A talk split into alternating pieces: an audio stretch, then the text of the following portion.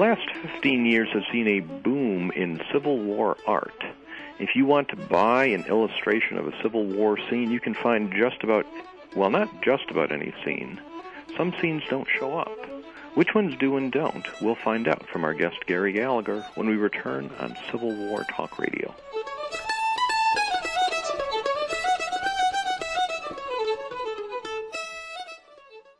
Hey y'all, this is Stephen Cochran.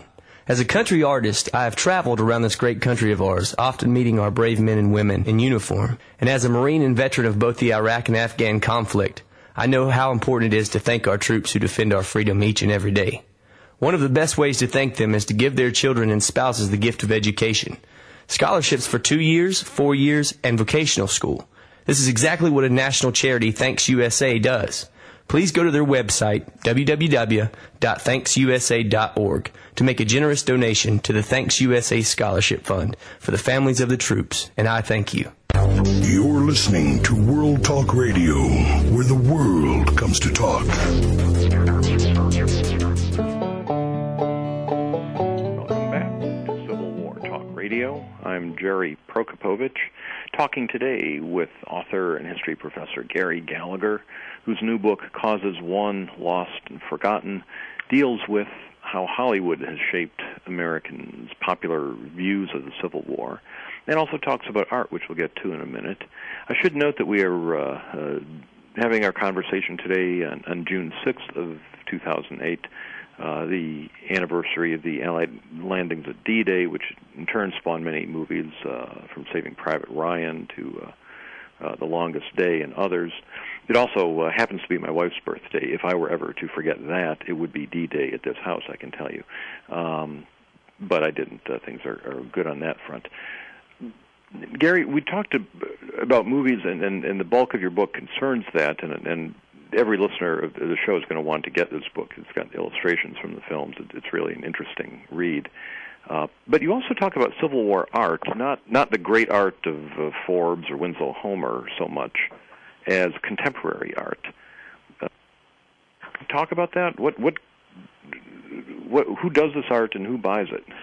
Well, the, it is. It's the art. The art that I looked at is the art that's advertised in the popular Civil War magazine, Civil War Times Illustrated, uh, North and South Blue and Gray, and so forth. Which is, I assume, the art that people with an interest in the Civil War buy. Civil War buffs, or at least students of the Civil War. So it's a very different audience from the one that goes to films. Uh, it's an audience that I think brings a great deal more uh, interest and background about the war uh, to their decision to purchase a piece of art than the people who go to films would bring. Uh, the, the leading artists uh, are Mort Kunstler and uh, Don Troiani and Dale Gallon, uh, John Paul Strain. I mean, there are a handful of artists, I think, who are most prominent in this field and almost certainly uh, sell the most pieces. The most interesting thing to me about comparing themes in art and themes in films is that whereas the lost cause is retreating in terms of how Hollywood deals with the Civil War, it's absolutely ascendant in the world of recent Civil War art. That is, Confederate subjects are painted far more often uh, than Union subjects. Uh, Lee, far more often than Grant, for example. Uh, Gettysburg is all is is also uh, very much at the center of things. It's the center of much of the lost cause concern about the war as well as the great turning point, the great high water mark, and so forth. The most painted United States figure in this art is Joshua Lawrence Chamberlain. Which shows, and the most most of the other Union figures who are painted quite frequently also happen to be at Gettysburg.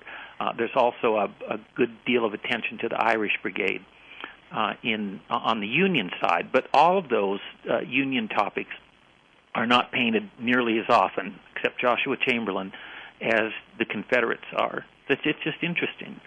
We had uh, Don Troiani was on this show uh, June June tenth, two thousand five. Mm-hmm. For listeners who want to check the archives and hear his uh, view, and uh, my recollection is he did not personally uh, have much of a lost cause. Uh, oh, I don't think. I'm not saying that any of the artists have a lost cause interpretation. I think that. Uh, I mean, I would assume uh, that uh, that they're good businessmen and that I think the market is there for the lost cause art. I don't think it's I, I don't think we should infer anything about their their personal views of the war. Uh, I think that these are the things uh, that sell. I, I've ta- I talked to a lot of gallery owners in the course of doing this, and they would even in Gettysburg, which the last time I checked was not in a former Confederate state and not in a place where the Confederacy won a battle, but there uh, they said that the, the people who were running the gallery said that Confederate pieces outsell Union pieces ten or fifteen to one.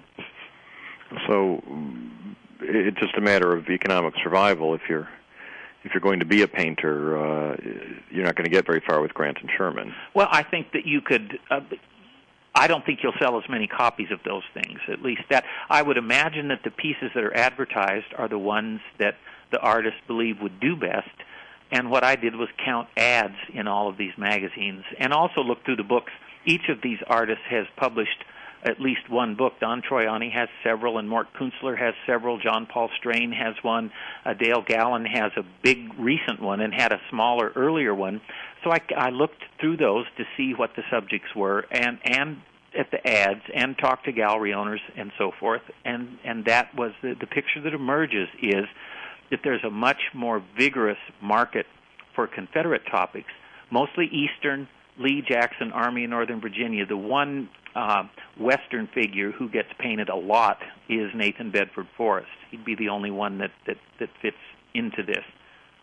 Now, I, I would think the very medium itself would would predispose toward a romanticized version of the war, because whereas in a movie you could go to see uh, a two-hour film, and it might have some brutal scene of, of civilians being tormented or homes burned or women assaulted, right. uh, and you could stand that and come home. But if you're going to put a picture on your wall that you're going to look at every day, it's not going to be an atrocity scene unless you're I... really an unusual character. I'd, I'd stay away from someone who wanted to put atrocity scenes on their walls. Yes, I agree with you completely. Of course.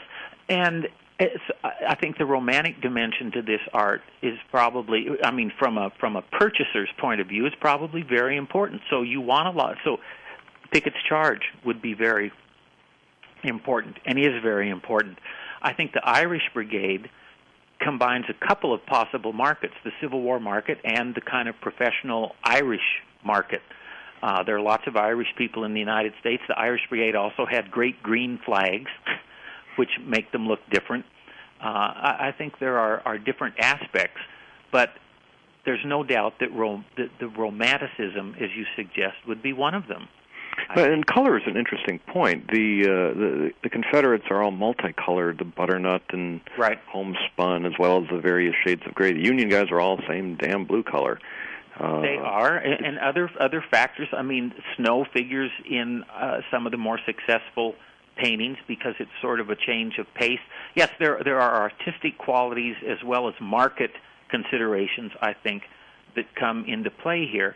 But the, the hard thing to explain, and I can't do this because I I can't poll everybody who buys Civil War art. The good question to ask would be why do you why would you rather purchase a piece of Confederate centered art than a piece of Union centered art? Why do you want um, Lee at Chancellorsville or Jackson at Chancellorsville instead of Grant at Vicksburg. There are a lot of, of, of Lee and Jackson things together, but none, as far as I could find, uh, of Grant and Sherman, for example, the other great command team, really the greatest command team during the war.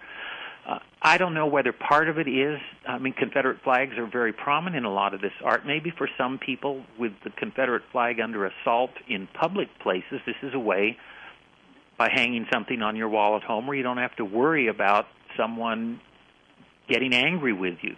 I, I don't know because uh, I can't, I didn't poll the purchasers.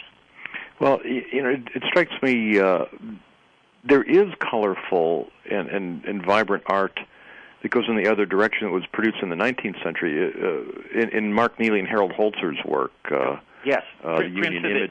Uh, yeah, the Union Image and the Confederate.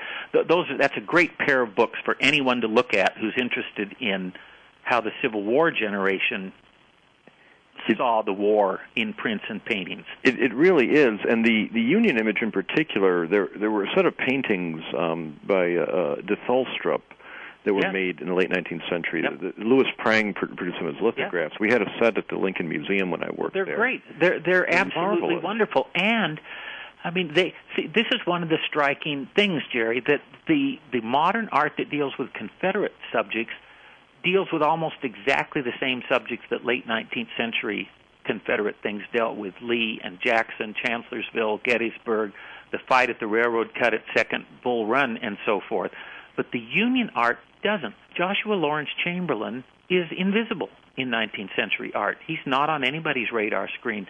Philip Sheridan was a huge presence uh, in that art. He, he, as you know, is in two of the Prang uh, uh, lithographs, and he's Yeah. in Kurz and Allison, and he's in Currier and Ives. He's all over the place. He is virtually absent uh, in the modern art. So is Sherman.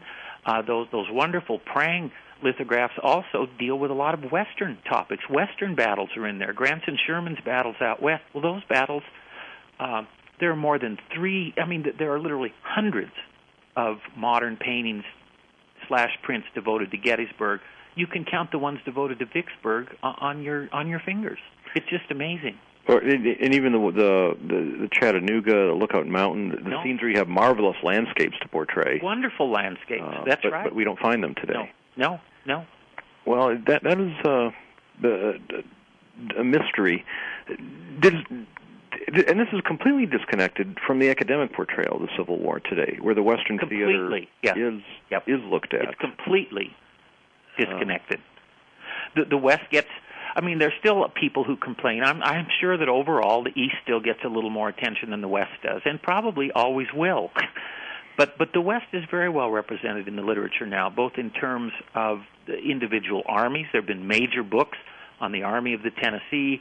Uh, there's even a very good one on the Army of the Ohio. I hear. I've heard about uh, that It's out there floating around. That's right. Uh, but uh, I mean, a recent biography, another one of George H. Thomas Mm-hmm. Sherman, had repeated biographies in the late '90s and so forth. So the West is getting attention now from scholars, uh, uh, but not so much from artists.